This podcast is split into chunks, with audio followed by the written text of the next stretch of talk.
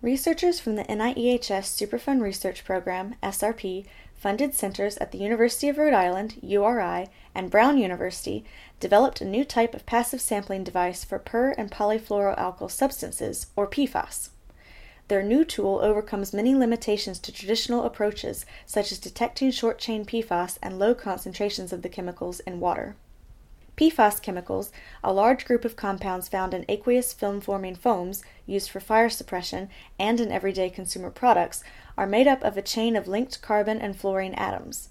The length of the carbon fluorine chain varies between PFAS chemicals, but because this carbon fluorine bond is strong, PFAS do not easily break down in the environment.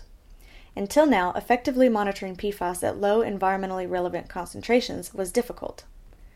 Led by Jitka Becanova, PhD, a URI SRP Center trainee working with Rainer Lohmann, PhD, the collaborative project was made possible through a K.C. Donnelly Externship Award in 2018.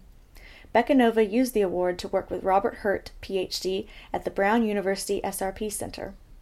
The sampling devices are miniature cylinders assembled from graphene oxide nanosheets, which stack to create internal pores. These cylinders collect PFAS from aquatic environments via adsorption, leveraging the high internal surface area of the atomically thin graphene. The PFAS are then concentrated and can be extracted and measured using traditional laboratory methods such as mass spectrometry.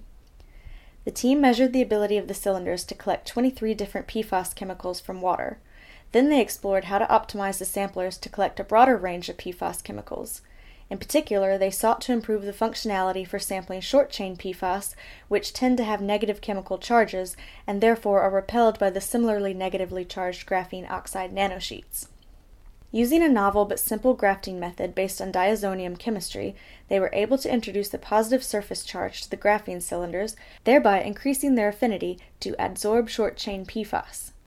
The team reported tenfold increased sorption of short and middle chain PFAS using this modification. To evaluate the performance of the passive samplers under realistic conditions, the team deployed them in the Delaware River in New Jersey. This area is known to have high levels of several PFAS chemicals.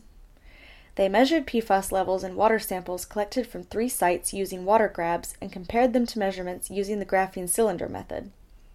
Both approaches revealed the same composition of PFAS at these sites.